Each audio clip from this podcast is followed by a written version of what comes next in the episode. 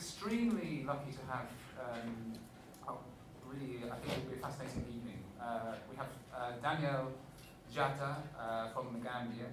Uh, Daniel is a, a Jola scholar of uh, Senegambian musical instruments and their relationship to musical instruments in the New World, and particularly the banjo. A subject he's been researching, as he was just telling Lucy Joanne and myself, for almost 40 years. Um, and I met Daniel at a, at, at a workshop project that uh, been involved in the Gambia for a couple of years now. And um, as soon as I met Daniel, it was clear to me that this was a project which had been so integral to his work. And, and also, I think more largely, it speaks to a very important theme, I think, in post-colonial Africa, something which Amilcar Cabral of Guinea-Bissau made clear in his work in the 60s, that to, to, for a genuine a genuinely independent post-colonial Africa, you have to start with the revalorization of culture.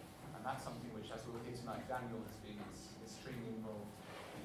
Uh, and then we have Lucy Duran. Lucy, who probably needs no introduction to most people here, has been one of the amazing driving forces in bringing Mande music and, and West African music in general to a global audience, has been involved in so many projects, different projects, recording projects in, in West Africa and the world related to Mali music. So, a lecturer here at SOAS. So it really is a match made in heaven, and uh, like all good matchmakers, I'm now going to step aside. Well, thank you all. Um, having uh, said that Toby introduced me as someone with a very strong background in, in Mande music, and that's absolutely true. And you would then immediately ask, well, what's the connection between Mande music and Jola music, and why am I here to introduce Daniel Jatta? Um, and I guess uh, we need to sort of go back to, and we'll be talking about this, Daniel and I, but um, we need to sort of, I'd like to take you back to when I first became involved in Mande music, specifically Mandinka music, the music of the Kora. It was the Kora that first drew me to West Africa and to West African music. Um, and actually, I first came across the Kora in this very building, purely by accident. Heard it, fell in love with it, saved up money, gave up my job, and went to the Gambia. And in the Gambia, I stayed in a series of quite small villages in the interior, and those villages were uh, at least 50% Jola. And the Jola are, uh, are very different people from the Mande, although they've coexisted um, peacefully and not so peacefully, and they've been oppressed, etc., which we will talk about for, for centuries. But they've coexisted in this area and they've mutually influenced each other. And I would, in fact, say that the style of music from uh, of the Kora from southern Senegal, from the region uh, known as Casamance, uh, and from the and from the Gambia is very deeply influenced by Jola music. So that's the background, really, and I think that to, to, to, to my involvement and my view of, of Jola music, which I'm sorry to say that I've neglected as a scholar, but which I have always loved, and my love of, of Jola music starts with an incredible Jola drumming uh, this instrument called the bugarabu, which is, the, uh, Daniel says it's the top drumming um, culture of West Africa, and I tend to agree, and maybe later on we'll see some, uh, we'll, I'll find an example on the internet for you. But let's start, I'd like to start with playing, I hope this works. I'd like to start with playing an example, actually, would you do it? I'd like to start with playing an example of uh, Daniel. Um, he, Daniel is performing here with the great, uh, renowned American banjo player called Béla Fleck. And this is from the album which is called Throw Down Your Heart, which won a Grammy. And in it, Béla Fleck is, Fleck is trying to make connections with, uh, between the banjo of the Americas and the, the banjo in Africa. And so this is what he recorded with Daniel and Daniel's band.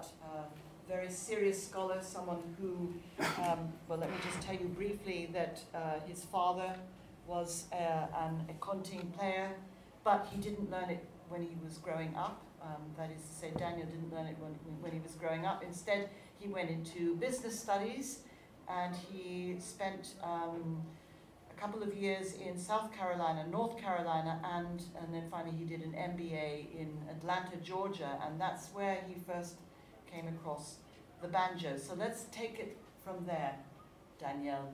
So you're in the America, you're in America, you're in the southern USA, uh, the, the, the area where the banjo is um, a celebrated instrument, and you had a realization that the banjo was really an African instrument. Yeah.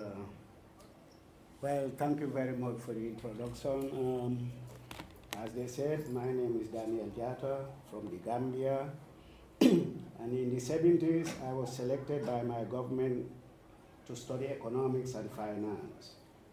That was how I was able to appear in the United States because during my high school, we had no university. So the developed world like Britain, America, Russia used to send funds to these developing countries to select students to send them abroad to study. And that was how I was fortunately selected to go to the States to study finance and economics, to come back to Gambia to work for my nation. Until year 2000, the history of the banjo was written in a false document or false information. Despite the fact that all the people who went to the Caribbean countries first, because the banjo started in the Caribbean countries before it came to mainland America, which is USA. What they saw in the plantations were African Americans or enslaved Africans playing and dancing to a lute they were making. This went up to 200 years before it came to America. In 1678, the colonial French masters issued a ban in Suriname of slaves playing to the music and dancing to the music of the banjo. The first mention of a banjo-like instrument in the Caribbean countries was in 1654. The banjo came to the America, mainland America, in the 1700s. When I studied in the States and came across the culture of the banjo, which America claimed to be its original and only folk culture, I saw the facts. I reflect back to my father's instrument. I said, no, this cannot be possible. In 1947, Alan Lomax declared the banjo as the only original folk culture of the United States. In the 1920s, the whole culture of the banjo was transformed to be a bluegrass banjo, just to deny the African heritage. I said this cannot go on. I sacrificed my MBA. I was working with the corporate world, worked for my government. Then in 1984, I left the corporate world, went back to Gambia to study this instrument thoroughly from my father to make sure that whatever I did in my desk research for two years in the United States, whether it was right or wrong. When I left the United States, I went with this picture to my father.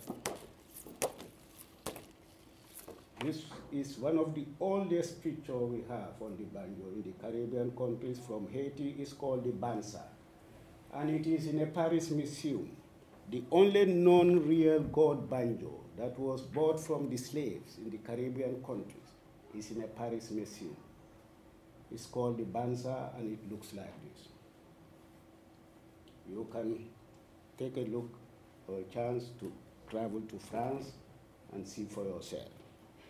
When I showed this to my father, he constructed this instrument for me,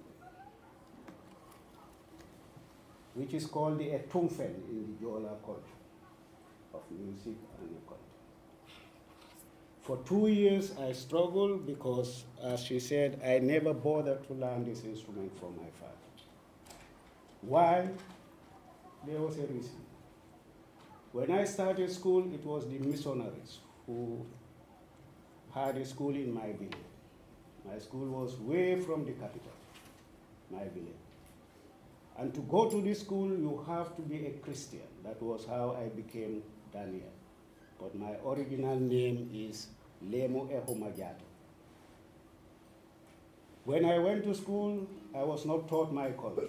Everything in my culture was primitive, according to the books I was reading. So I couldn't learn this from my father, although he was always asking us to learn it. But when I came back in 1984, after my MBA, and I said, I want to recite this instrument, he laughed and told me, You are now a mature person. He taught me how to play it, how to construct it, and the whole history. When I came back with this instrument to the new world, the whole world was shocked. In year 2000, when I finished my research, they said I fabricated this instrument. For two years, the Euro-American scholars, because they never heard of me, they never knew me, they said I was in America for 15 years. I fabricated an instrument to fool the world to make money. This was a big shock to the, to the institution in Sweden that sponsored my research for 10 years because they could not understand. But I told them with time, the facts will speak for themselves. Why is this instrument rejected? Because all the renowned scholars of the Western world, who are called banjo scholars, got this instrument as the father of the banjo for almost 40 years. And the theories were so ingrained to the people they, that to tell them this was wrong was just like to kill them, because these were from renowned scholars, which I can understand. But, my friends, uh, the facts we were looking for. If you are an honest researcher, you must go by authentic and empirical facts, not only theoretical facts. The banjo culture was not a mental conception, it's real history. And to philosophize it without any concrete evidence is nonsense to me. So I said, let's go to your facts. I first analyzed this today. Among all the authentic facts we have on the banjo, I don't know whether some of you have read the history of the banjo. First and foremost, the body of all the facts we have from the Caribbean countries, from the Latin American countries, and from mainland America, which is USA, the body was God or calabash. When you look at the halam, I have studied the halam all over Africa. I've not been, uh, there's no country in Africa that plays the halam that I have never been. The halam has never been a god or a calabash. Unless if the new world fabricate a halam and put a calabash. But the African concept of calabash is always wood. And you can see it for yourself. Secondly, all the facts we have on the banjo, from the Caribbean countries up to mainland America, the bridge is removable. It is a footed bridge and it's removable. Bridge of the halam is pegged is not removable. That's another fact, false facts on the, on the history of the banjo. Thirdly, all the facts we have on the banjo has a long neck, and not only a long neck, but the neck punctured the calabash or penetrated through the body of the calabash. Look at the hala and tell me if the stick is penetrating the calabash. When you look at even the picture of the banza, which is the only real this thing we have, where is the picture? When you look at it, the stick punctured the calabash, unless you have blind eyes. But all the scholars of the Western scholars, both America and Europe, said this was the father of the Bible until year 2000. And the most striking facts of all is the play style. And I give some of you, maybe I'll give Toby, who is my friend here, to read. The best scholars that we go by who said they saw the banjo, and even Thomas Briggs, if you read the history of the banjo, Thomas Briggs was not only a scholar, but a banjo speller, speller, uh, player as well. He wrote exactly what he saw when the Anglo-Americans took over in the 1840s, because Joel Walker Sweeney was the first white American to play the banjo professionally and publicly. The blacks were not allowed to play it publicly, they were only confined in the plantations. So when Joel Walker Sweeney stole the culture of the banjo, came out and started playing it publicly, everybody in America called him the father of the banjo. And he is the most controversial person in the history of the banjo because he never said the fact to the people that he learned this from the slaves. But when we studied Joel Walker Sweeney, when I researched Joel Walker Sweeney, Joel Walker Sweeney was born in Buckingham County in Virginia in the 1810 or 1820s. He learned from the slaves how to play this instrument because he was playing with them. Joel Walker Sweeney to me cannot be the father of the banjo because all the authentic facts we have on the banjo, the earliest mention of a banjo-like instrument in the New World was in 1854. Joel Walker Sweeney was born in, uh, in 1654. Joel Walker Sweeney was born in 1820 or 1810. How can somebody who was born in 1810 be the father of an instrument that was in 1654? So the facts never are tallied. So I would like him to read the stroke style is the oldest style we have registered and is authentically approved by all scholars. That was the original style used on the banjo. Until 19, in the 1920s, when Earl Scruggs, an American, wanted to transform the heritage of the banjo to be an American heritage, he brought the bluegrass.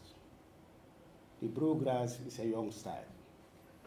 And all authentic researchers, all renowned scholars know that the blue style is not the original style of the band. I have met blacks. The last one I met was Thomas, um, what do you call me? Thomas Johnson in North Carolina, who just died last year. He's one of the few African Americans I met who still use the stroke style, and he learned it from his father. So you can read what the scholar said, and I will demonstrate. Briggs, in Banjo Instructor of 1855, describes playing as follows. Playing with thumb and first finger only with the right hand are used. Okay, hold only there.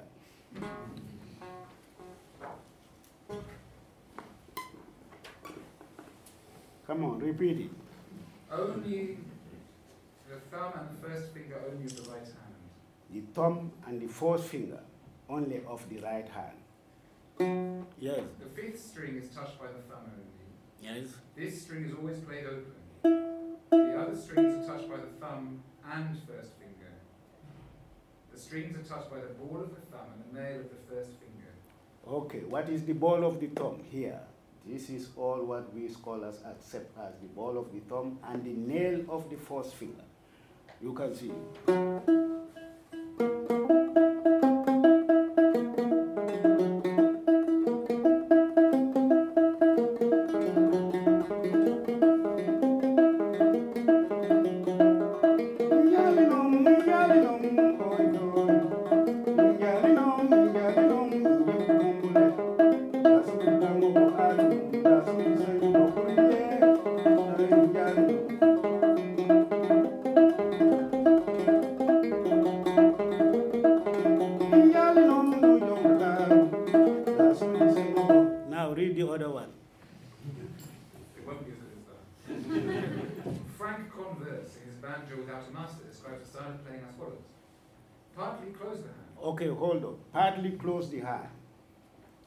Speaking wrong English, maybe it's not my language. You correct me.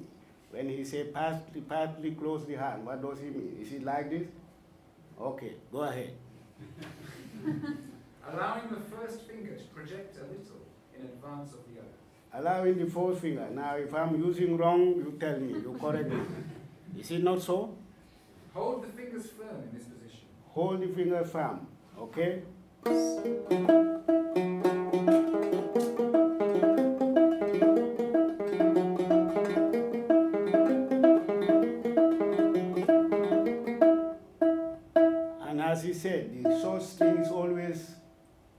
Open and it's called in Banjo research language the drone string. The drone string, when you hear anybody using the stroke style or claw hammer, is exactly in the fifth, five string banjo the same function. I have seen African Americans play the same God banjo, and there was no difference. Even Béla Fleck, as he said, who is one of the renowned banjo scholars and banjo performers in the whole of United States, when he came to Gambia to research on this, to see whether what he heard about me is true, he was shocked. He told me he has been all over the world, have not seen an instrument that looks like the banjo more than the akonting. What I'm trying to say here is this. The history of the banjo cannot be separated from slavery, and this is where most scholars went astray. They did not know much about slavery. The history of the banjo has strong connection with what happened in the Senegambian region in 1445 when the first Europeans, who were the Portuguese, came to Africa to look for slaves to help them develop the new world that they were in, which is the Americas. They needed Africans to help them grow the tobacco they need, the cotton, the sugar plantation, and more importantly, the rice. When I studied the rice culture in America during my MBA, America had never had a rice culture of growing culture. Where did they learn it from? The slaves, and today they are selling Africa rice. What happened when they came to the Senegambian region, because this was the first area they hit in the whole of Africa, and Gambia and Senegal was the most vulnerable countries in the whole of the region. Why? Because of the navigability of their rivers. The river Gambia, despite the fact that Gambia is one of the smallest countries in West Africa, has the most navigable river in the West African region. The river Kasaba is the same thing.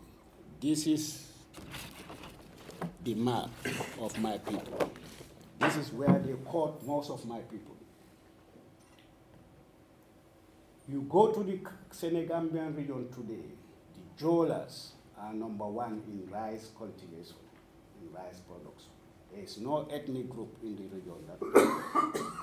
when I went to Charleston, North Carolina, to look at the slave rice fields, which they preserve now as museums, I saw exactly how my father used to grow rice because there is no difference.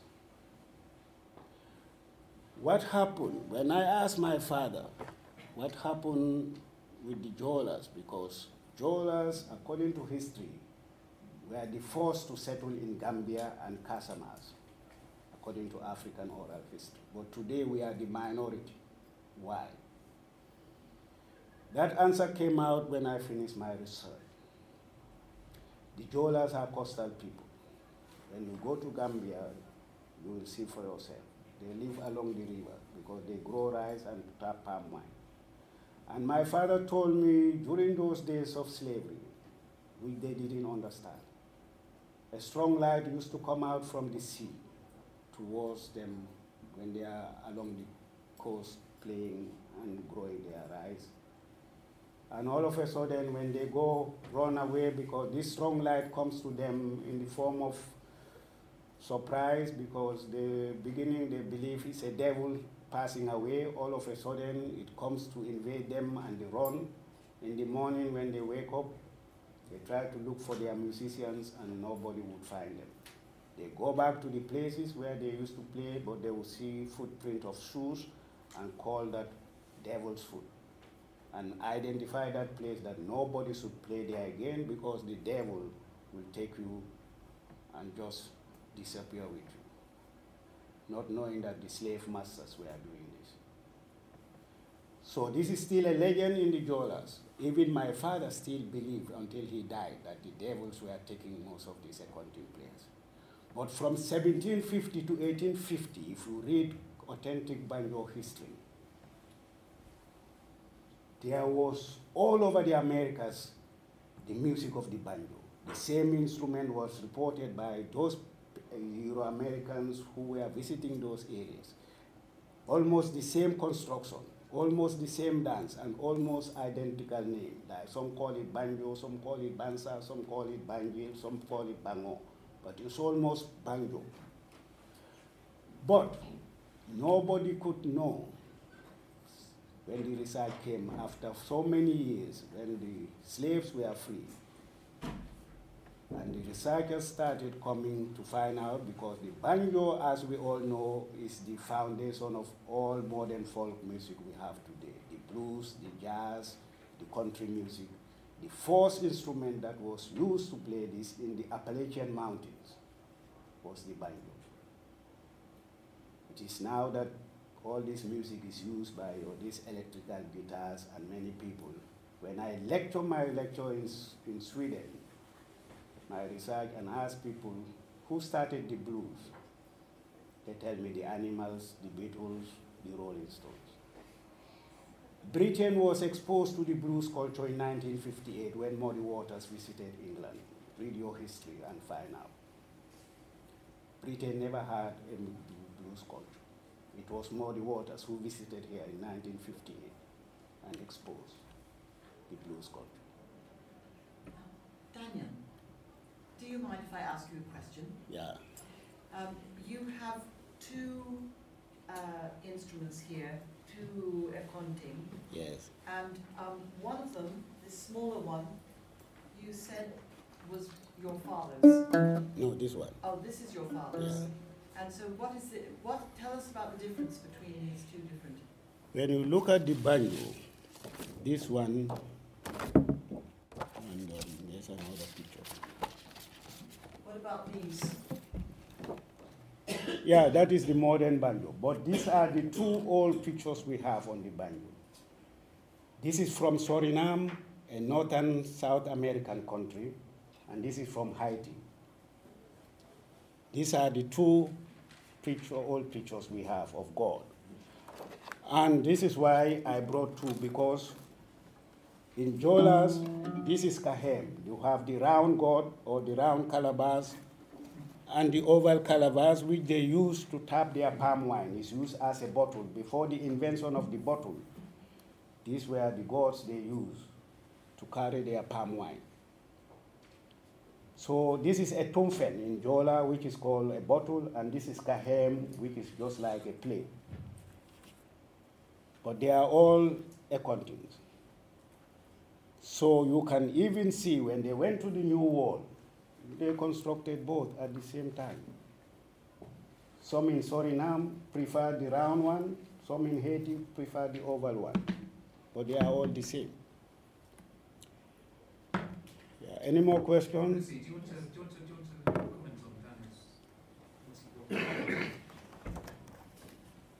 Well, um, Daniel, it's interesting you say that that uh, this type. That back up. You say that this type of uh, Yeah, lute, yeah, which is the Wolof call halam and the Mm. Mande call, uh, well, kontingo, which actually, interestingly enough, yeah. is like akonting. yeah. It's exactly the same word, but um, this this instrument, um, you are right. Of course, it has it's it has many different uh, construction features from the akonting, uh, particularly the bridge, which, which is actually detachable but not in the same way. Um, and of course, this instrument is played by the hereditary musicians, the griots, and the jola, you don't have hereditary musicians. Yeah, right? yeah, that is interesting. Um, as I said, when the scholars started studying this instrument, they forgot what we call the cultural context of This this, is a halam, instrument. by the way. Well, because- That's what, but yes. the- the- To the African, these instruments, the cultural context, uh, that is, the cultural function of these instruments is very important to the society. But to the average European, Euro-American scholar, this is not understood by him or her because they see them as those instruments. The halam, I, even if I play this to, to the level of the halam cut, which they call the griots in the English language, or in the French language, I cannot be accepted as a halam cut or a griot. Why? Because it's just like today, if I come here and say I'm a lawyer, you will ask me which bar did you pass, isn't it? That's the same thing. The halam is only played by what we call the professional griots in Africa who are, are historians, who, who, who preserve our history, our empire's history, our king's history. Before the Roman Empire, Africa had many empires. But today, when you talk of empires, it's only Roman Empire you hear. The Romans studied how to build empires from the Africans. The first documented empire of Africa is the Ghana Empire. From there, the Manding Empire, the Songhai Empire, and on and on. But today, people only talk about the Roman Empire, which is an empire imitated from the empires of Africa. But Daniel, if I may comment on this, um, the, here we have, up here, we have the Gimri, which is, as you know, it's the instrument played by the Ganawa Brotherhood, the Sufi Ganawa Brotherhood. That's Now- interesting. This, this instrument is related to the Halam, Yeah, Ngoni, okay, etc., etc. Okay. And it's of the different family, but this one is not used for history, and this one was also brought to Morocco by slaves. So I'm not entirely sure that I agree with your theory that this instrument has no relationship to the banjo. No, I'm not saying it's not relationship. Oh, What. I'm saying is, we did not come out anywhere where this thing is documented. I cannot, I have not found it yet. That the halam or a god that is of wood has been used in the New World as a banjo. That document, that fact, that information through throughout my 25 years of intensive research, I have never seen any all eyewitness of the banjos uh, uh, playing in the plantation mentioned that he has seen a wooden banjo. All I saw is But A could you not banjo. imagine that it would be more difficult to have the carving tools to, to, because this is, this is carved out of a single piece of wood, you have to cut down the wood, you have to carve it, would that have been possible? I did not deny that, but what I'm saying is I am working on concrete evidence. I'm not working on mental conceptions. But people who believe that they exist there can go by their theory. But why I am denying the halam is first the banjo throughout the Americas, both in America and in the Caribbean countries and in Latin America, is a dance danceable instrument with nothing augmented or subordinated. That's The halam cannot be. The gnawa, That- that is the gnawa is not played like their country. We have studied it. It has no stroke style. If you go to uh, Morocco, these Africans, because the gnawa is only played by people blacker than even me. They are not even, there's no white Arab playing the gnawa, which is interesting. Because before they were assuming that this culture is Arab because of the Gnawa.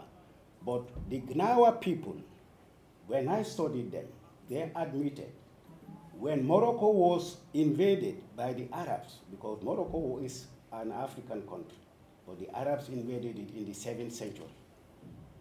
the dominant, the dominant culture of the Arab forced these people to speak Arab, but they were Africans. They are the indigenous people. It's just like the abor- Aborigines in, in Australia.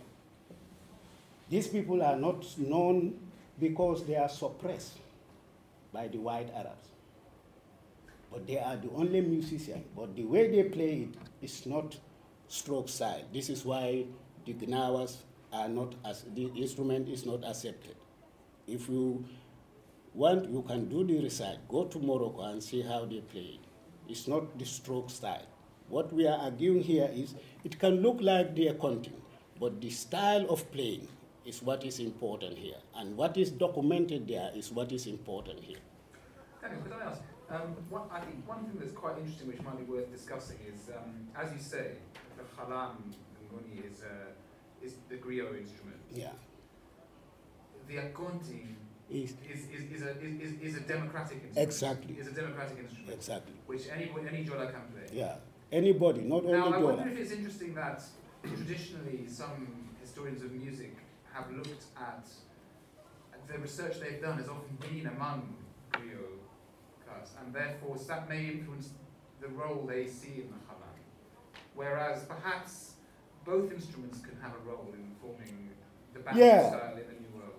Well, But it depends on how you do your research and whether you do it. W- Well, to, to answer your that question, the African folk culture or lute culture has never been a culture that, that one says it does not intertwine or does not share and um, mingle with each other. When you go to the Senegambian region today, when Jolas are playing, you will see Mandinkas coming. Some will even come with some of their instruments and join. When Jolas, when Mandinkas are playing, you see Jolas coming. And even you see most of the dances of Mandinka dance, uh, you, are, man, you have been to Gambia, are very identical to Jola dance. And this is because they share. So I did not deny in the plantations, there were all these mixed cultures. But what I'm saying is the most documented one was the akonting. Why, I don't know. But to another theory of mine, when you go to the Senegambian region today, still the Jolas are the people still proud of their culture in any form. I don't know whether you, you can support me on that. Why? Because most of the other uh, ethnic groups, and you can go to Gambia or Senegal and decide, because of Islamization, the culture of music is dying every day. Islam does not accept music as a culture in their religion. The, the Mandinkas are losing their culture of music because it is called haram. In Mandinari, when I was a child, every christening you will see the Kora. Today, the Imam of Mandinari does not allow Kora to be played in christening. Why? Because he said the Quran does not accept it. Daniel, that's, that's a very, that's really sad. I'm really But sorry don't you know that? Did you No, I haven't out? been to Gambia since nineteen ninety-eight, Yeah. but I used to be there frequently. But I have to, but, but uh, uh, I have to say that that may be true for Mandinari, but it's not true further inland, um, where the kora is still played. I mean, it, you know, Yeah, depends. what, what I'm saying is, Not everywhere that is, yeah, but that what, is what I'm saying is, Muslim the. Islamized religions at the mo- the Islamized ethnic groups at the moment are the ones losing the culture faster than the non-Islamized uh, ethnic group. When you go to the Jolas, they are not Islamized 100%.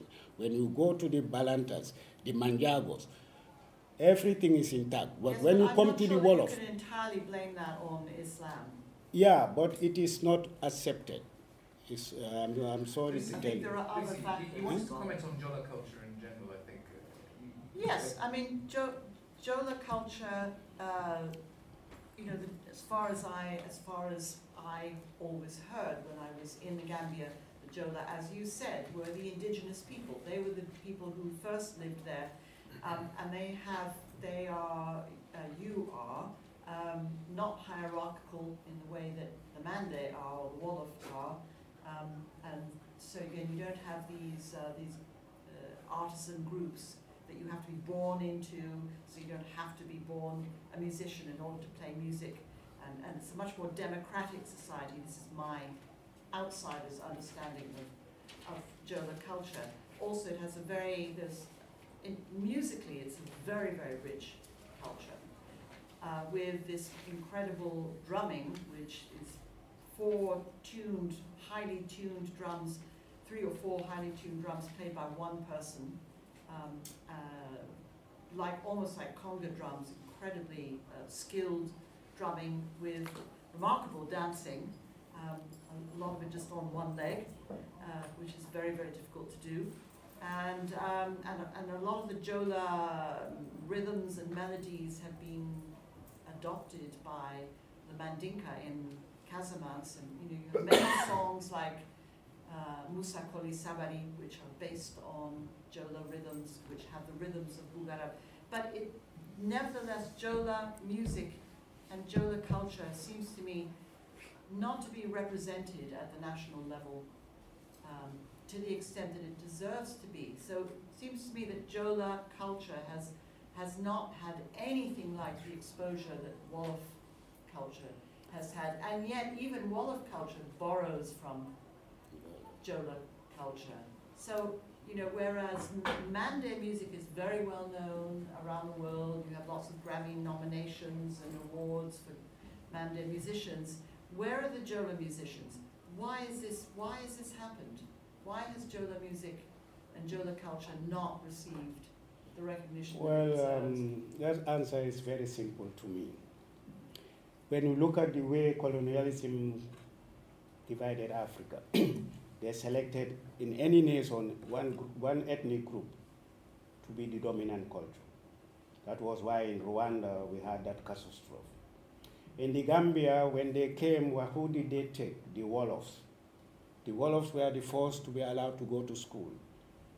They are the minority, but they are the dominant culture today because of what they were the first to go to school. So they promoted their culture.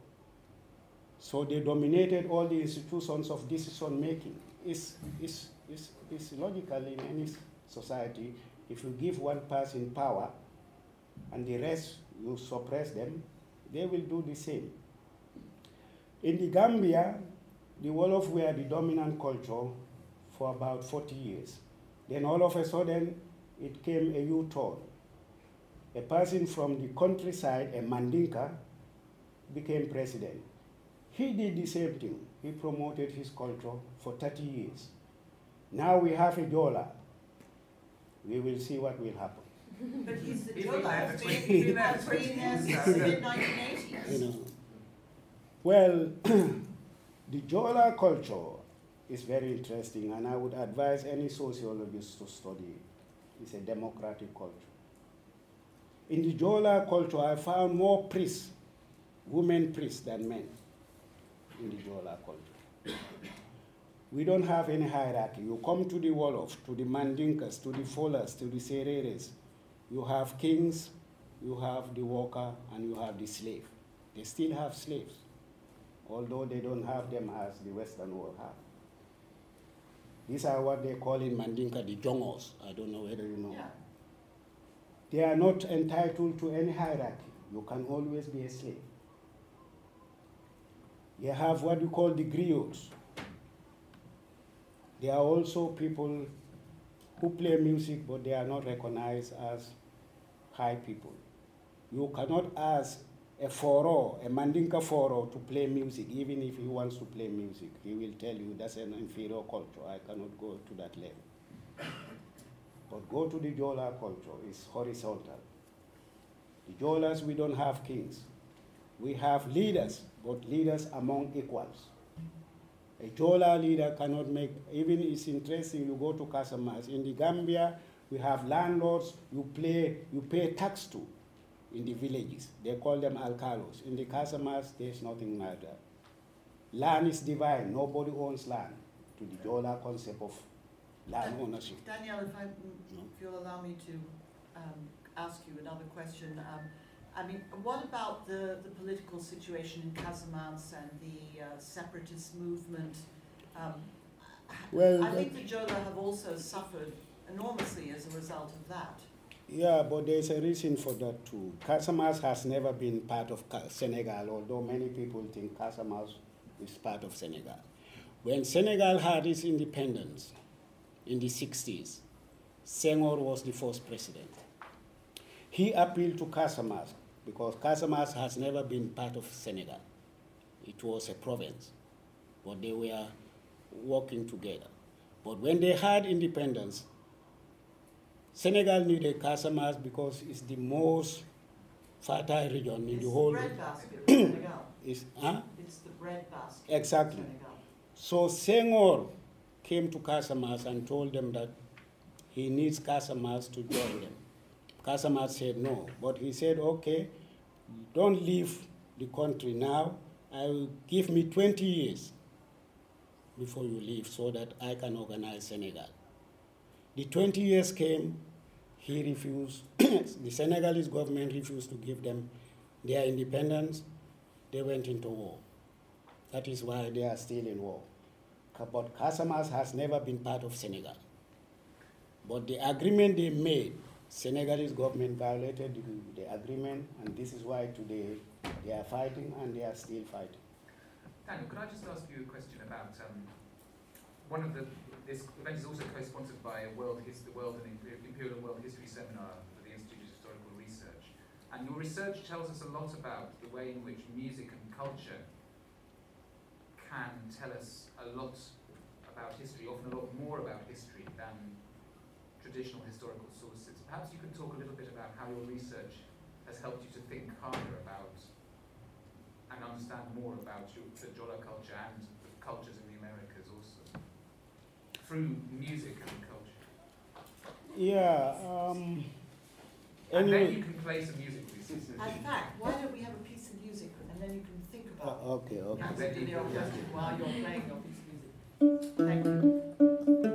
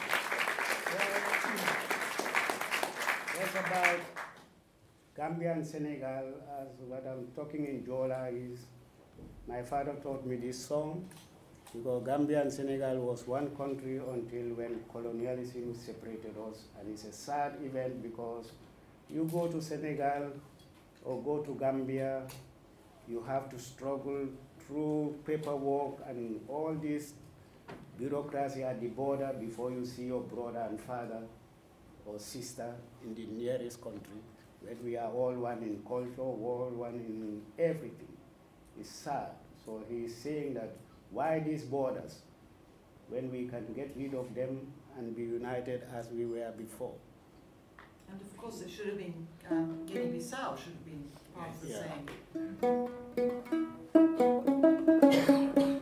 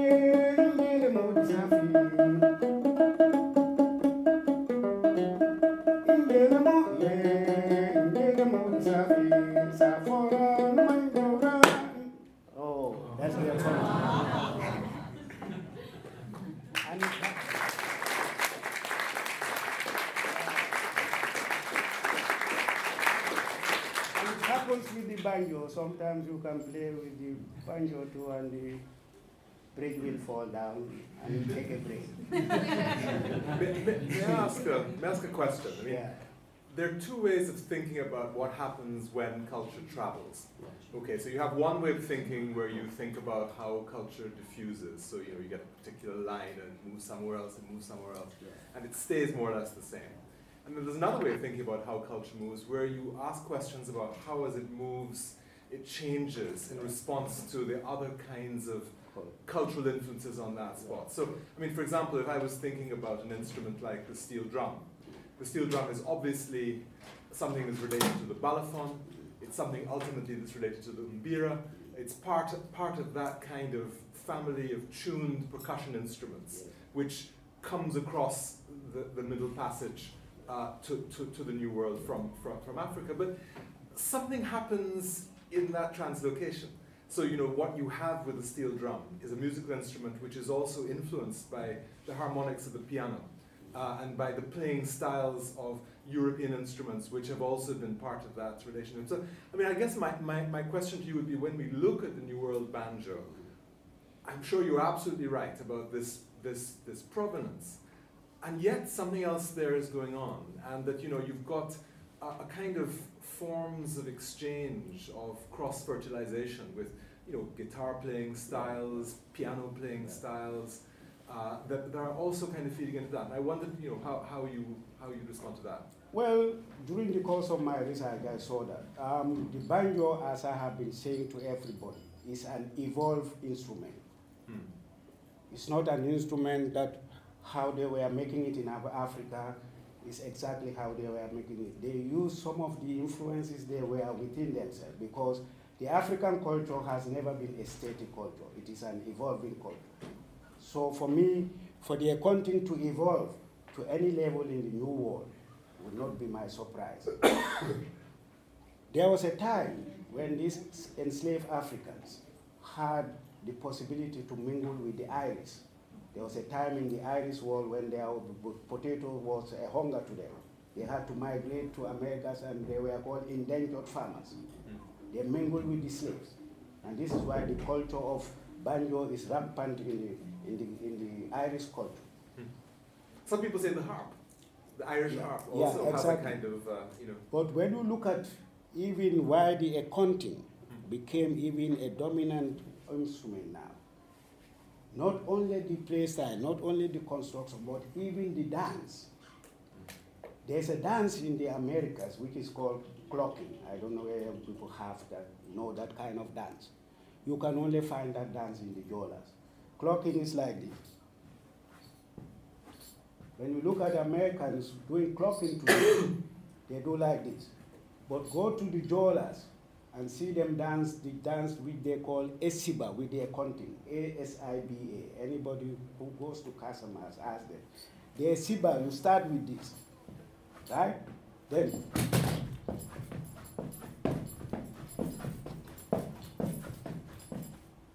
this is the Esiba. You go to clogging, there is no difference. They do like this, do like this, do like this, do like this, do like this, do like this. It's footing. Hmm. The body dan- the body drumming, the, the slaves were denied drumming at one time because why they communicate. But that did not prevent them from drumming. They were using their hands. When you go to these Americans, they call it patting.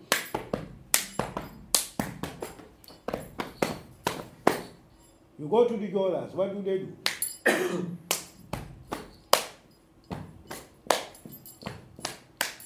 But they also have their clappers, don't they? Exactly. And they do two against three. Daniel, Hang on, can I- uh, can I, can I show a little bit of this Yeah. Bugara?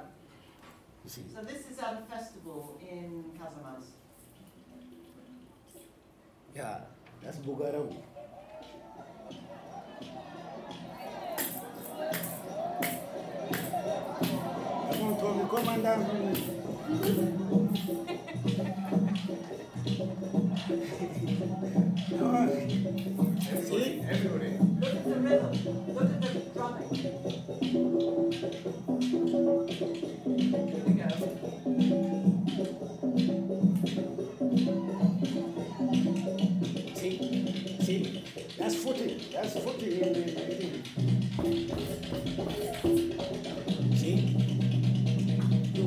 America, they say footing. The Jolas have done this many generations.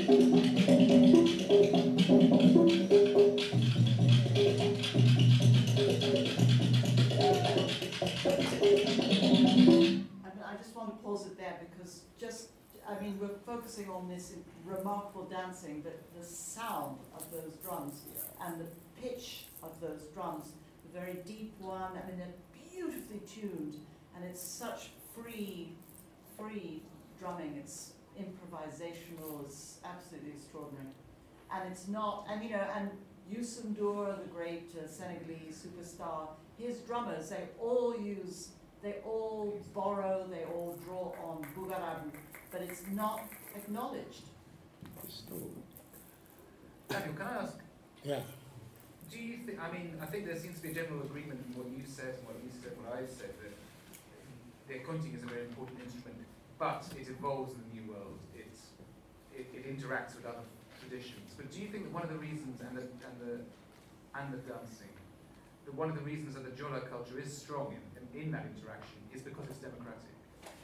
Because yeah, as, you, as you explained, this is not a hierarchical culture, exactly. unlike, unlike some of the other cultures of the. Exactly. I believe when they went to the New World, they were inviting everybody to join them. But other cultures, as I said, were more preserved or reserved to only people of their um, this thing.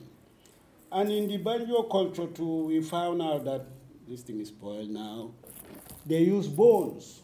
I don't know some of you who studied the banjo culture to accompany their banjo music. They are counting, this is the bone. And when I went to the state, the sound sound very identical with the bones they use. The akonting player has somebody to play this as accompaniment in the music. And it's a Jola culture, it's a Jola instrument. So to me, the similarities are very powerful and very many, and uh, from the dancing, from the instrument, from everything, the akonting has played a very major role. And I could not understand how the scholars miss it, because it was there in the Jola culture. Um, they miss it. Can, can, I, I'd like to say something about that, and uh, I've I recently have been doing a bit of work on Ali Farka Touré, you know, the great Malian so-called desert bluesman. Um, and what I've found is, and I'm, I'm looking at the relationship between the blues and Mali, because so many Malian musicians claim that blues has very strong roots in Mali.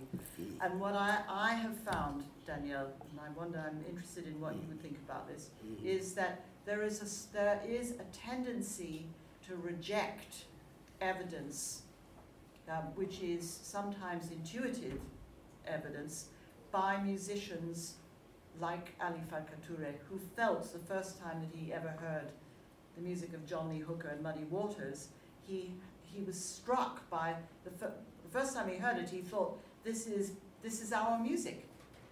This is our music sung in a different language. But that kind of intuitive feeling of uh, a, common, common ground is generally rejected by scholars and they never go beneath the surface to find out what the real commonality is. And I sensed that you were saying something like that in the beginning of your talk when you were saying um, that you know your your evidence has not been taken seriously. Well, um, I have all the internet imprints that I got my first two years when I completed this from the Swedish university.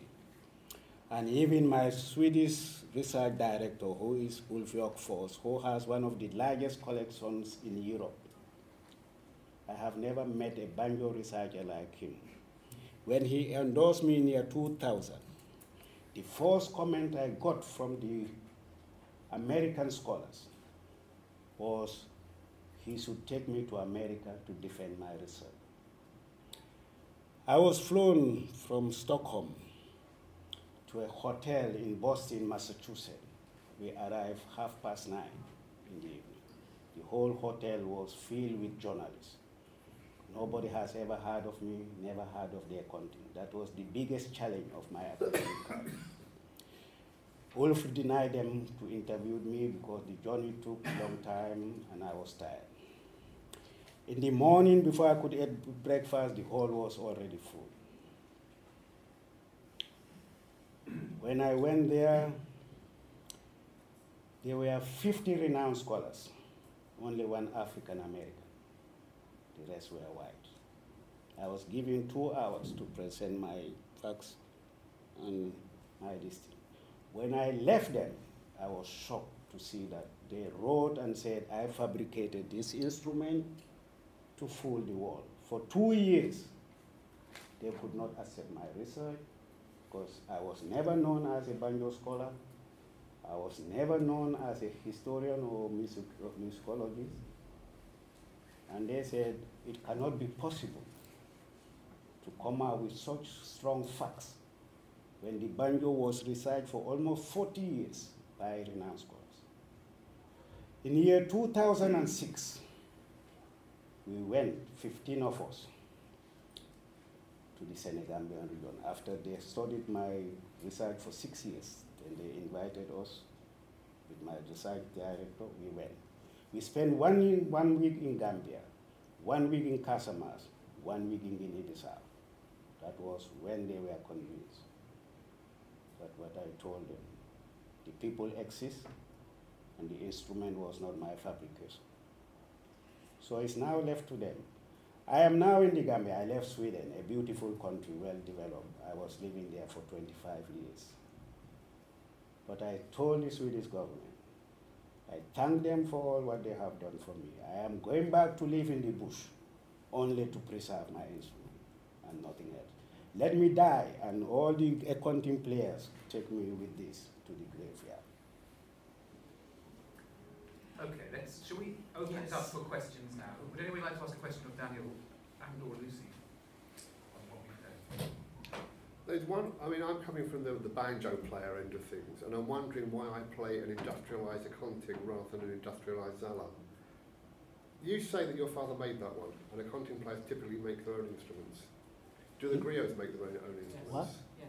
So there wouldn't be, there would have been people who got off those boats in America who knew how to make those, but those didn't survive the Americas, but those did. Well, there are, there are a number of issues here. One is according to, according to oral tradition, um, and I don't know how much of this has been verified, but um, griots were never enslaved, There you go. which doesn't mean that the memory of this instrument, which is something that I've written about, could not have s- stayed in people's minds. But you still had to know, know how to make one. Well- the people well, who knew one how to thing make is them a were the piece- people who played them, and they didn't get enslaved. Well, one, one thing is, yes, they are made by griots, and, and one thing is the, the, the carving out of the, of the piece of, single piece of wood, but. I mean- Yes, I mean, I would, I would agree with that. Uh, the, the evidence does show that griots weren't enslaved, uh, and there were very good reasons for that. They were the royal historians.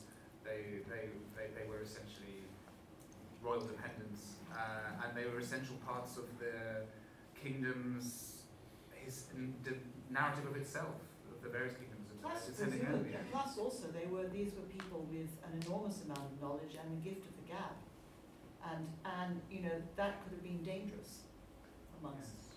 Uh, but I think your point is a very is a very interesting one. That it, as, as came out of Daniel's talk as well, this is an instrument which people who use it may. So if they didn't go to the Americas, then that's quite a strong suggestion for why, as Daniel's talk suggested, the influence of the of the Khalam Goni isn't as strong as some of the other instruments. I'm sorry I missed the first part of your talk. I, I give what I've heard since. I'm, I'm really very sorry. Um, given what you have recaptured, recovered, reconstructed of the history of the musical tradition that you talked about, what are your emotions? Are you angry, sad, something else? And if you do have strong emotions, what role do they or should they play in the scholarship that you have, that you exemplify? Well, um, for me, I was not angry. What I was always interested in and why I left my career, which I could have lived comfortably, because in the Gambia you can count how many MBAs we have. It's not a cheap degree. But what made me frustrated was the true history of music was not written. The people who own the heritage were denied their heritage. And this was why I came in, sacrificed my 25 years to correct the history of the banjo. Because before I came in, as I said, before year 2000, the banjo history was confused with confused legends, with confused theories, backed with very powerful scholars. That the African, even there was at a point that it was even mentioned that the slave did not play the instrument, which was really a level I could not understand. So I sacrificed my 25 years. And now the, there are scholars whom you know were confused in the beginning of my research, but after 10 years now of studying my research, they are writing me back to say, well, they have seen what they have not seen when I first introduced the instrument. Because the, my facts are not only the instrument, the dance, the cultural aspect of it, the design aspect of it, the, um, the play style aspect of it. It covers everything. So for one to just mention one fact and say this is the banjo, just mention one fact, this is not enough to me. It has to be complete because we are looking for something. And as I tell every scholar, it's not a mental conception. When I talk, they write beautiful philosophy of their English. I can understand, it's not my language. If I write Jolas, they will never read it. But I know this culture better than them because it's part of me. I was born in the Senegambian region, school in the Senegambian region, both informal and formal education. My father used to tell me if you don't back your formal education with your culture, you will never be creative enough. Today, when I tell people with my MBA, I'm going to create only economic products related to my culture, they laugh because they have never had people with an MBA do that. An MBA in the Gambia, and he can witness me. If I was to work under the Minister of Finance, I will have a Pajero free, benzene or petrol free, telephone free. My children will all be going to school paid by taxpayers' money. This is the mentality of Africans when we have this. We don't go back to our culture. This is why Africans are still imitators and not creators, because we reject our culture. To be able to be creators, we must connect our formal education with our culture and then produce. Can I ask, that connects to something I said in the introduction to your talk, which was citing Amilcar Cabral, that for a genuinely independent post-colonial Africa, you have to go back to culture. Is that something which is still very important, do you think, in post-colonial Africa? Yes, and I have written, thank God, the vice president of this Gambia today was my classmate in university. I said to yeah, I said. So I have very good access to top government this time. When I went and sat with her, she could understand my project today in the Gambia. But sadly, they have no funds. But I told her, I just need your support, moral support. Thousands of Gambians are dying, youths are dying just to come to Europe, in the seas of Europe. Because of what? They have no opportunities in their countries. It's sad. We, the intellectuals, must try to create possibilities for them. We cannot be selfish just because we made it and we sit in Europe. It's going to, Europe became Europe because Europeans fought and worked hard. America became America because America worked, although the slaves laid the foundation. Africa, Africans must work for it. There's no magic, there's no go around about it.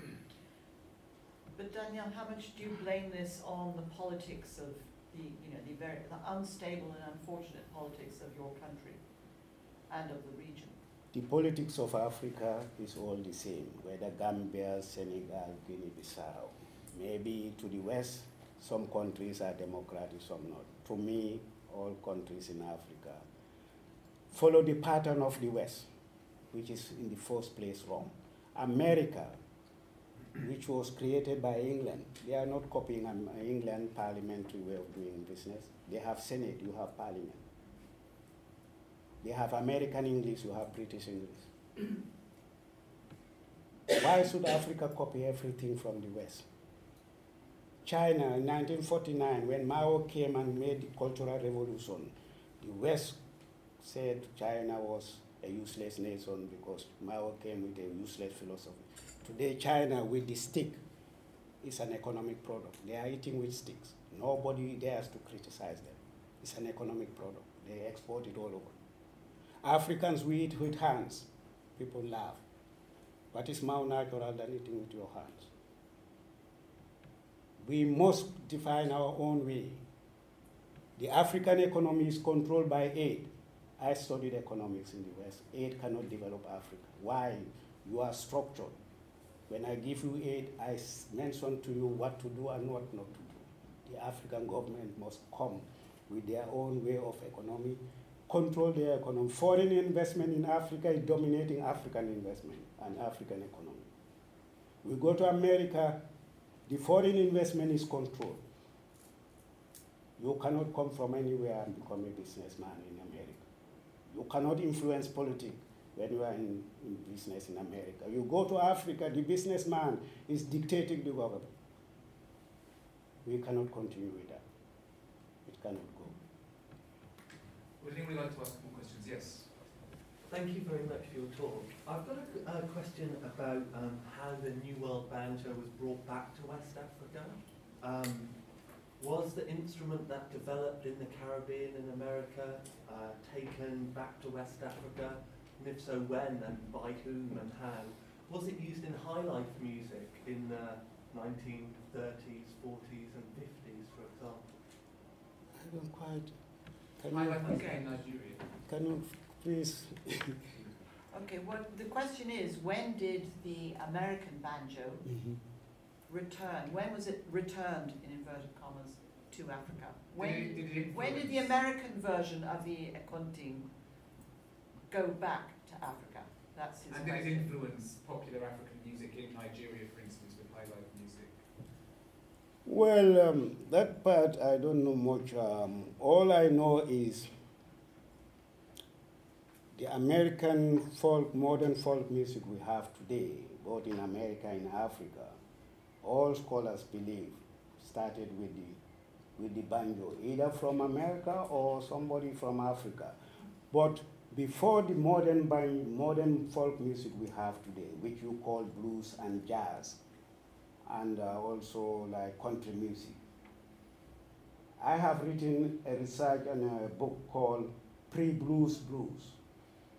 The African before he went to the New World was already playing blues and jazz. In fact, world jazz is being studied now. There's a word in Wolof called jazz, which many researchers are now beginning to believe is the word that's going to become jazz. Because jazz is just spontaneous music. It's not something you think about. You just think and, and, and play something and one time it's finished. It's called jazz.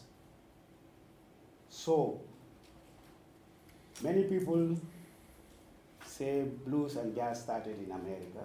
Well, it is documented that it started as a Delta blues. And even that blues, not too much documentation has been made. Because when you ask really who started blues really in the, in the Americas or in America, was Son House was one of the first documented American, African American. Robert Johnson, Son House, Muddy Waters. But when you talk of today blues and jazz, it's just people you hear about Elvis Presley or Rolling Stones or animals or something. These people are never mentioned or they are mentioned in, on rare occasions. But Son House is one of the few old African Americans who is well documented today as the people who started the Mississippi Delta. And that blues is what we play up till now. I, I think the banjo, the, this type of banjo, by the way, I just put this up because I thought you might enjoy this, uh, rather wonderful. This was given to me by Taj Mahal, you can see there. Let's see if I can, look, there he is, there's Taj Mahal. Um, this is 1990, there, this is Bassekou Kouyaté from Mali, who's now very well known. Um, and that was his first trip ever out of Mali, and he suddenly found himself at um, a banjo convention surrounded by 400 people who played this instrument, which he felt very strongly was related to, to the Ngoni. Um, but um, in answer to your question, as far as we know, it was around about the 1920s banjo began to, to come back to, to Africa. Uh, and yes, it was used um, in High Life. I don't think it was used very early on. I think it was certainly used in South Africa uh, in in popular music. Um, now it's uh, become well. For instance, there's a Malian musician called Abib Kouyaté, who specifically chooses to use the banjo rather than the ngoni in his group because it's a, you know, it's a form of modernize, it's a way of modernizing his music. But I would say that in West Africa, the banjo has not been some, it's not been a widespread phenomenon, not like the guitar, which certainly has, has been, guitar has been so much re-incorporated or incorporated into traditions that it, that it's uh, a, a become a traditional instrument and played, by the way, in the same way as these two instruments. Just want to say, if the banjo did go back to Africa, it more, more likely came via British colonialism than via America. Because the banjo was much more popular in Britain in the late 19th, early 20th century. Probably more popular than it was in America. You know, if you want to buy a second-hand banjo now, much easier to find an old English one than an old American one. Oh, that's interesting. Okay. Questions, yes.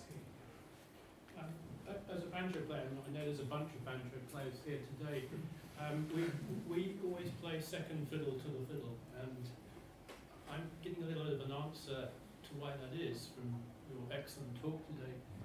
Um, the clawhammer banjo, that's mostly what my friends here play.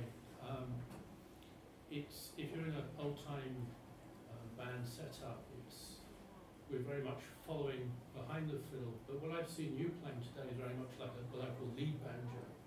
And I, that's kind of just an observation about how things have panned out, almost like a, um, some people call it mountain chamber music, you know, where we have a fiddle, banjo, guitar and bass in, in that kind of pecking yeah. order of seriousness, unfortunately. Um, so that's just an observation. And also, sadly, I've seen things like flat footing, bones, spoons, those kind of things, which I feel are very clearly African, have become very peripheral. But I'm excited to see bands like, you know, the Carolina Chocolate Drops and bands like that bringing that stuff back into the centre again. And I'm just wondering what your feelings about that are as someone you, you've seen, well, plenty of old time bands in, in it's interesting. I met the Carolina Chocolate Drops in 2005 when I went to Appalachian State University to present my work, because that's where you have the banjo culture in the whole of Americas. And Rhiannon, who is the leader of these chocolate drops, followed me to Gambia, studied the ban- uh, akonting culture, learned even how to play the akonting from my center, and I have good connection with her up till today. Well, it's sad, even when before I met Rhiannon, my surprise, my brothers and sisters, the African Americans, were running away from the banjo. It was too sad for me. I asked them why. They could not answer. Some of them could not answer. Some of them boldly said it is a slave instrument. I said, why do you call it a slave instrument? This is your heritage. You should be proud of it. But they couldn't. But my research, luckily, has turned people like Rhiannon now to be more confident because the banjo is not a slave instrument. I cannot run away from the banjo because it was played by my forefathers who were forced to be slaves. Whether Africans forced them to be slaves or Europeans, I don't accept it as a slave instrument because before it went to the New World, it was already established for almost thousand years with my people. This is the first artistic works of my people, the Jolas. And it has strong meaning to me because why? Today, when you look at the Gambia, you can count how many people can construct this instrument. I have now written the full explanation on how to play it, how to construct it for the new generation who will accept this school I'm trying to build in the Gambia today. It is very sad we Africans and African Americans are running away from our history because of what people say. My father used to tell me, what you think of yourself is what you know of yourself. And what you know of yourself is either what you discover about yourself or what people tell you about yourself. If we allow people to tell us what we are, we are always going to be primitive.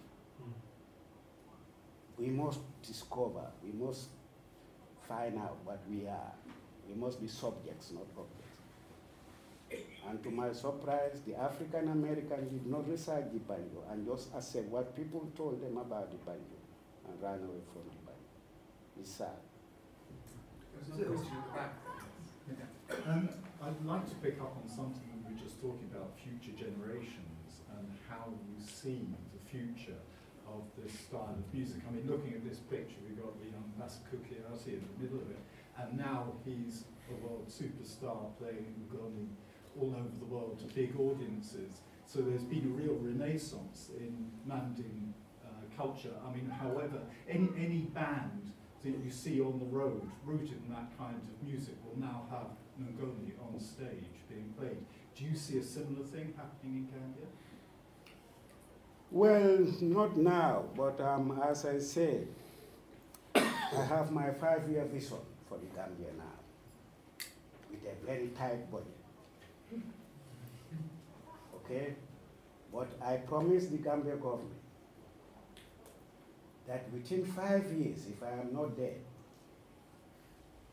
I will make a cultural revolution in that country, not a political revolution. I'm not interested in politics. But I know there are economic products that can sustain Gambia that we must come out with from our cultural because they are there. I show you one. This is a model my center is making now. When I took this to Sweden, they were shocked.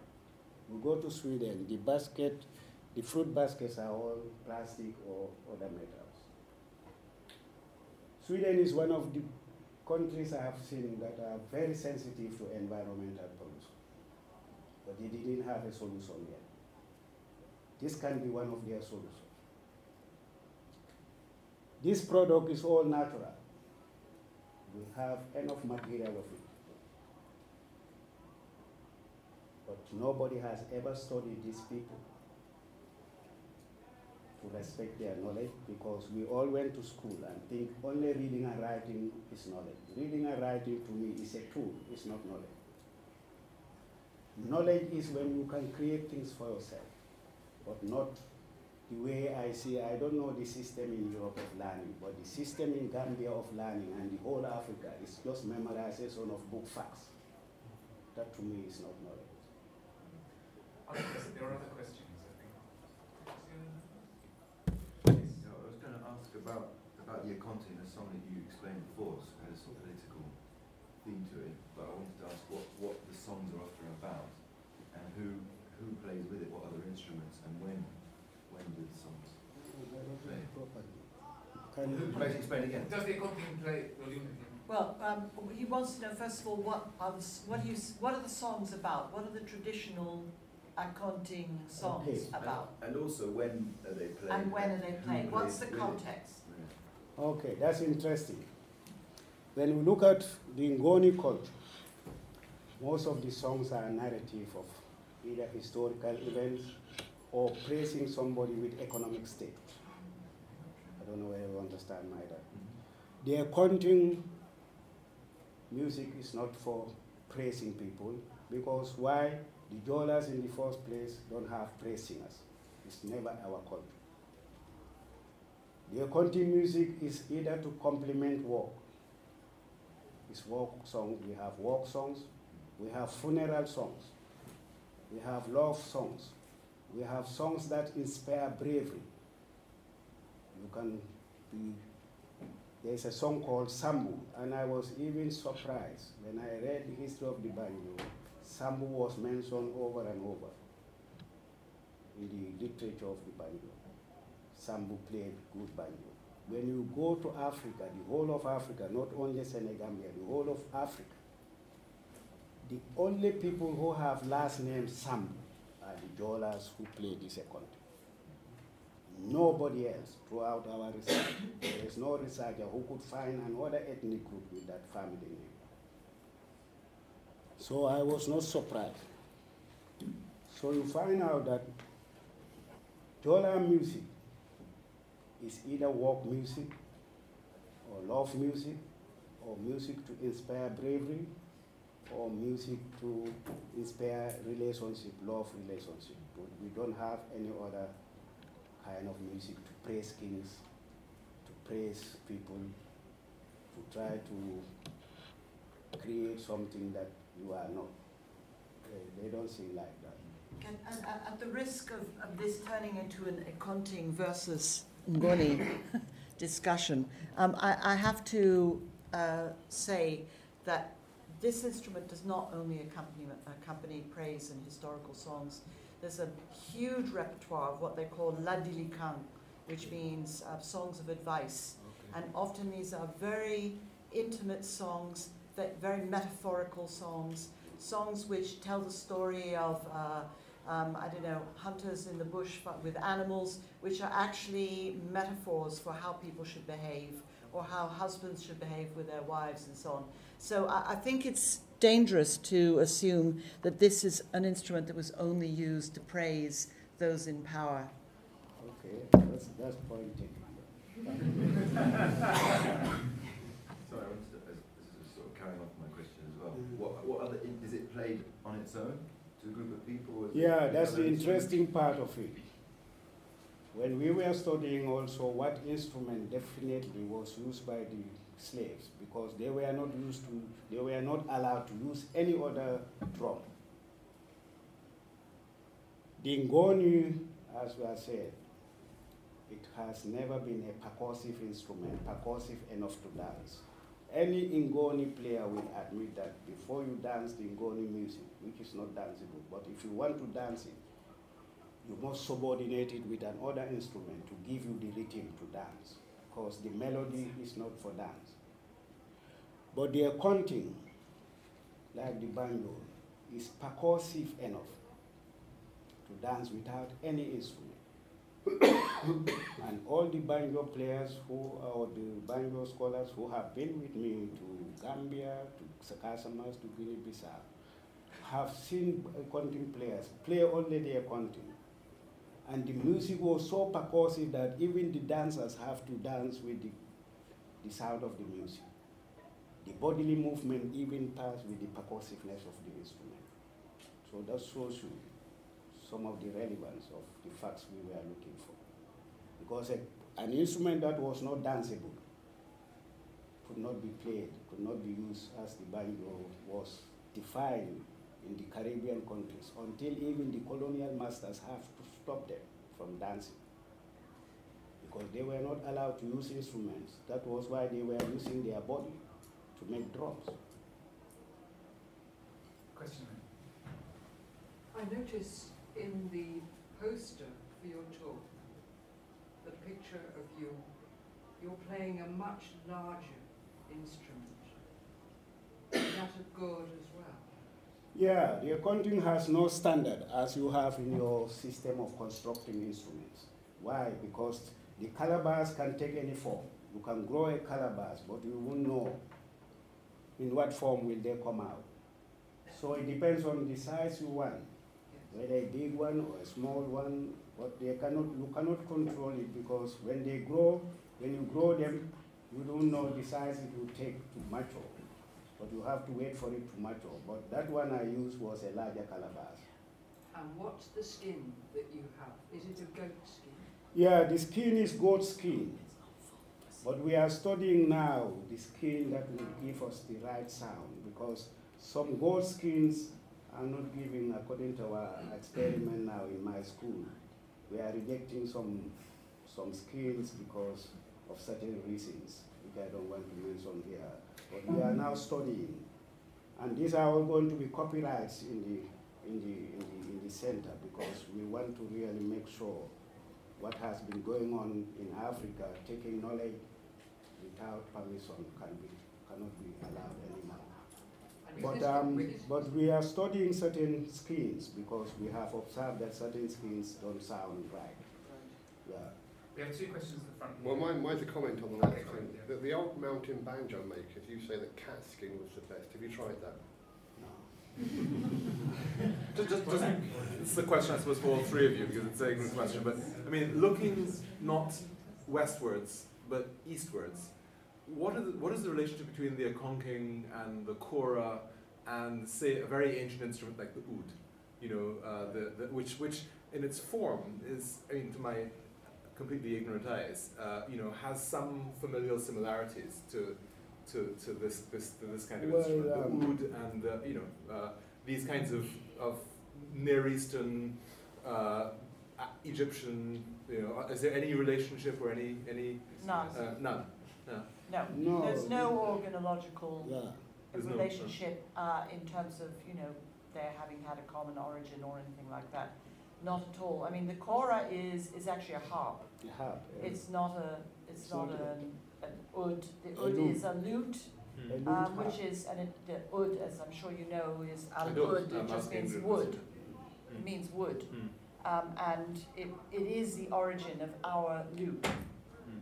But it, it has no, it, it was not taken to sub-Saharan Africa until Does- much, much later. Does the form of these come from an essence of necessity? You know, you make like early instruments, you make what you have available to you. So you've got calabashes and gourds. Well, and yes.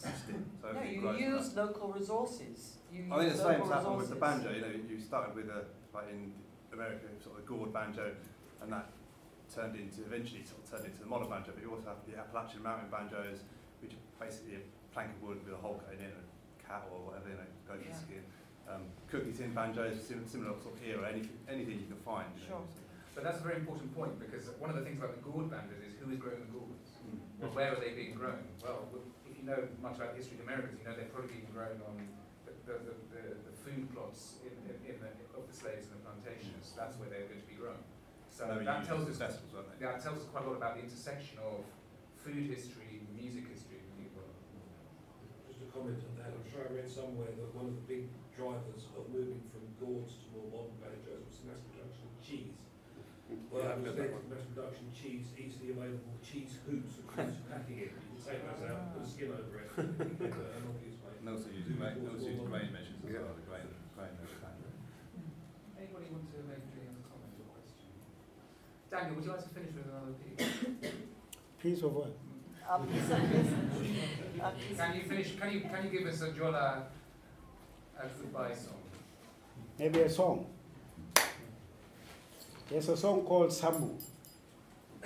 And um, Sambu, as I mentioned in most of my research, is an old song that he was one of the best wrestlers in the Jola community, and unfortunately, he fell one of his relatives down in the competition and he died. But this song was sung because he was so strong that they sang this song to him not to repeat that kind of accident again because wrestling was not something to kill a person, but this was just for fun. But unfortunately, he was so strong that this man died when he fell him down. So it's called Sambu. It's called it's Oh Sambu, oh kondamanya, oh yeah, asama mukanyolan. Oh Sambu, oh kondamanya, oh yeah, asama mukanyolan. Kondamanya, kondamanya, kondamanya, kondamanya, oh yeah, asama mukanyolan. Kondamanya, kondamanya, kondamanya, kondamanya, oh yeah, asama mukanyolan. Oh Sambu, oh yeah, kondamanya, oh yeah, asama mukanyolan.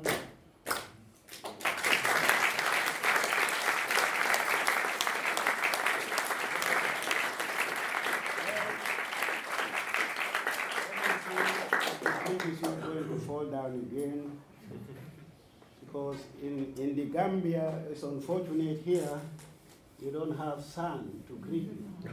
So I improvise. I don't know whether this is going to work, but um, Used to use cigarette ash you know, so um, when there was no sun. but when it is cold, it's like that.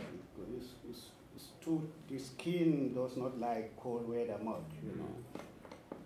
So I think I brought it in the wrong time in Europe.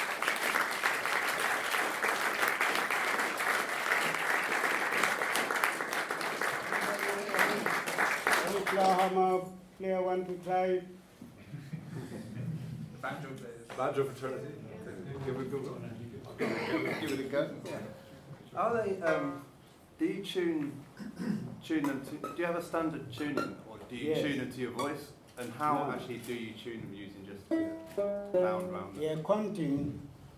Interestingly, the Jolas had to make sure that they don't forget where it was first constructed and played in the Casamance region. It's called Kanyanka.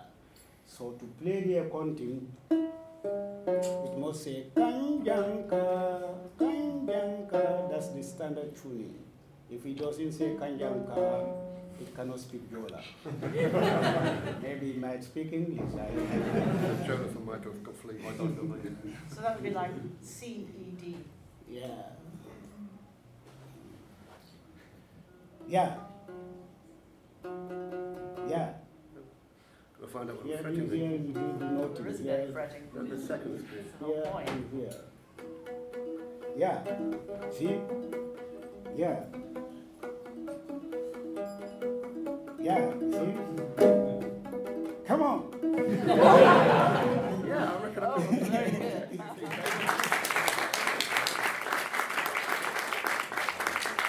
You might be a dollar. Ah. You might look for a dollar. It's on my mother's side. Well, I think we've heard tonight that when it comes to the history of Africa, the and the Americas music speaks. Thank you to Daniel, thank you to Lucy.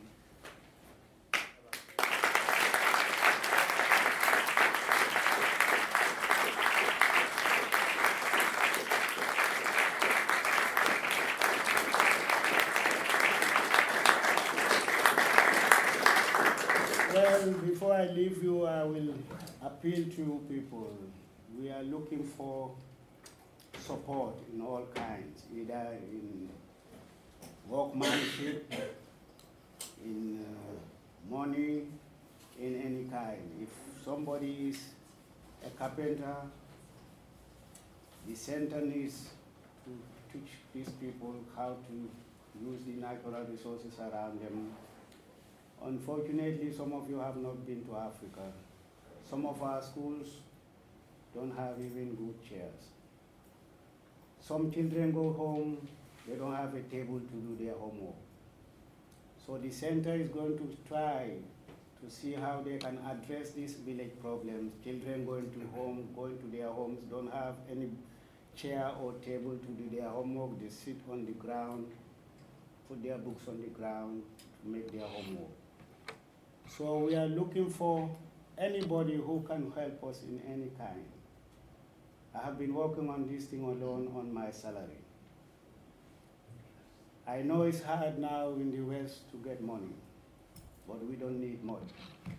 I am prepared to come out with certain local products that even if we don't export them, but can generate revenue within the Gambia context and the nearby countries. But we need something to start with, little capital to start with. So I'm appealing to some of you to look into this problem. And if anybody would like to be involved, if they, they can write to me at King's College London, I will put them in touch with Dan.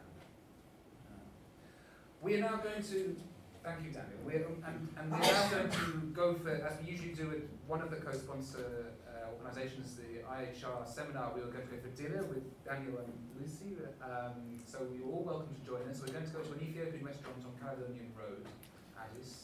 We're going to go straight there, and uh, it's 52 to 54 Caledonian Road, so you will have to pay, pay your own way, but we'll be more than delighted to see you there with us. So we'll be, we'll be reconvening there in about, with the tables booked for quarter to eight. So thank you.